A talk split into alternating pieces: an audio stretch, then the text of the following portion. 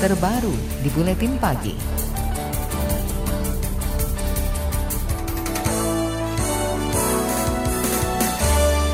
Pemerintah pusat mengaku tengah mengupayakan pengendalian banjir dengan memperlambat laju air dari hulu ke hilir yakni dengan membangun Waduk Sukamahi dan Ciawi di Kabupaten Bogor, Jawa Barat. Staf khusus Kementerian Pekerjaan Umum dan Perumahan Rakyat atau PUPR, Firdaus Ali, mengklaim pembuatan waduk bertujuan mengurangi resiko banjir skala besar di Jakarta. Dan pekerjaan sudah berlangsung dan mudah-mudahan awal tahun depan sudah rampung dan bisa berfungsi sehingga bisa memiliki kapasitas total tampungnya 8,2 juta meter kubik. Ini akan signifikan sekali akan membantu untuk mengurangi beban air limpasan yang masuk ke Jakarta. Jadi kalau waduk itu selesai dan kemudian normalisasi dikerjakan, at least 30 persen beban yang masuk ke DKI bisa kita kurangi. Staf khusus Kementerian PUPR Firdaus Ali juga menambahkan, keberadaan waduk harus didukung adanya aliran sungai di Jakarta yang memadai. Ia menyayangkan langkah Pemprov DKI yang tak kunjung menyelesaikan pembebasan lahan di bantaran sungai.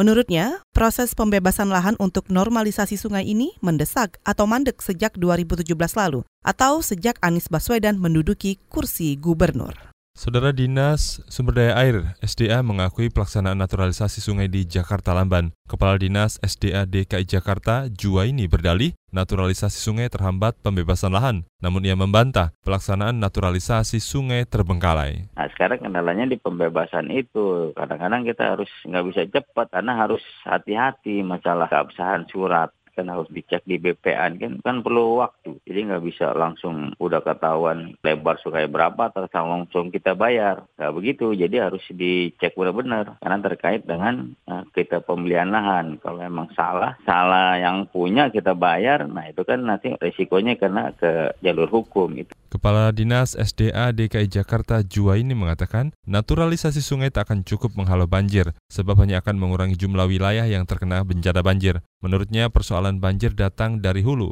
Kata dia, ada perbedaan pemanfaatan ruang sekitar sungai dalam istilah naturalisasi dengan normalisasi. Menurutnya, naturalisasi memanfaatkan ruang sekitar sungai menjadi tempat terbuka, sementara normalisasi hanya melakukan pelebaran dan pembetonan serta relokasi penduduk. Selain itu, Dinas Sumber Daya Alam DKI Jakarta juga akan menata ulang drainase di Jakarta Pusat, Barat, Selatan, Timur, dan Utara. Anggaran untuk normalisasi sungai di DKI Jakarta mencapai lebih dari 500 miliar rupiah. Jumlah itu naik dari anggaran normalisasi sungai 2019 yang hanya 350 miliar rupiah. Ketua Komisi Bidang Pembangunan DPRD DKI Ida Mahmudah mengatakan, Total anggaran itu dibagi untuk proyek naturalisasi sungai dan membayar kontrak tenaga lepas. Menurutnya, anggaran sebesar itu tidak ada yang spesifik untuk penanganan banjir. Iya, 500 itu gabungan. Jadi kalau digabung utara, barat, timur, selatan, dan dinas. Tapi di kami anggarannya itu dipecah-pecah, tidak satu gelondongan seperti itu. Judulnya sama, misalkan di Jakarta Selatan itu ada misalkan 120,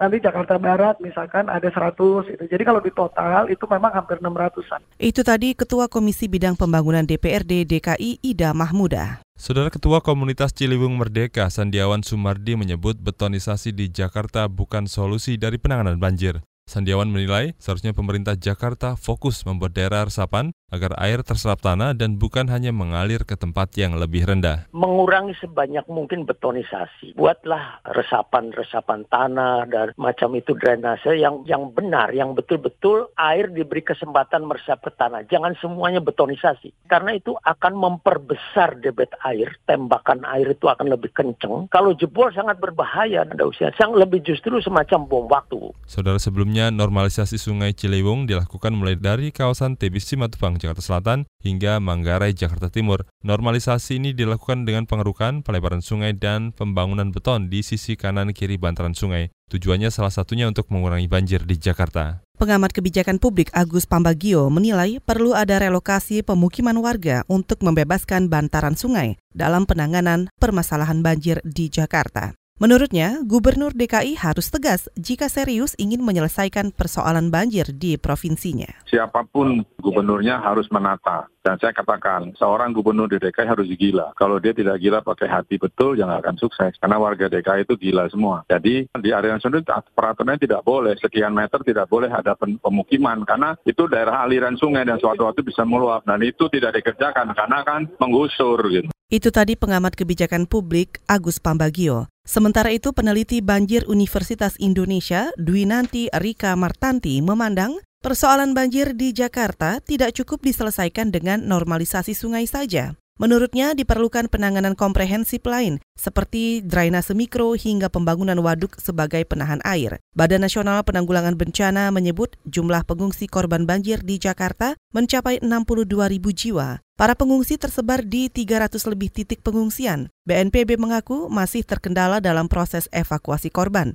antara lain derasnya arus banjir dan kurangnya perahu karet. Setidaknya ada 30 orang meninggal akibat banjir di Jabodetabek.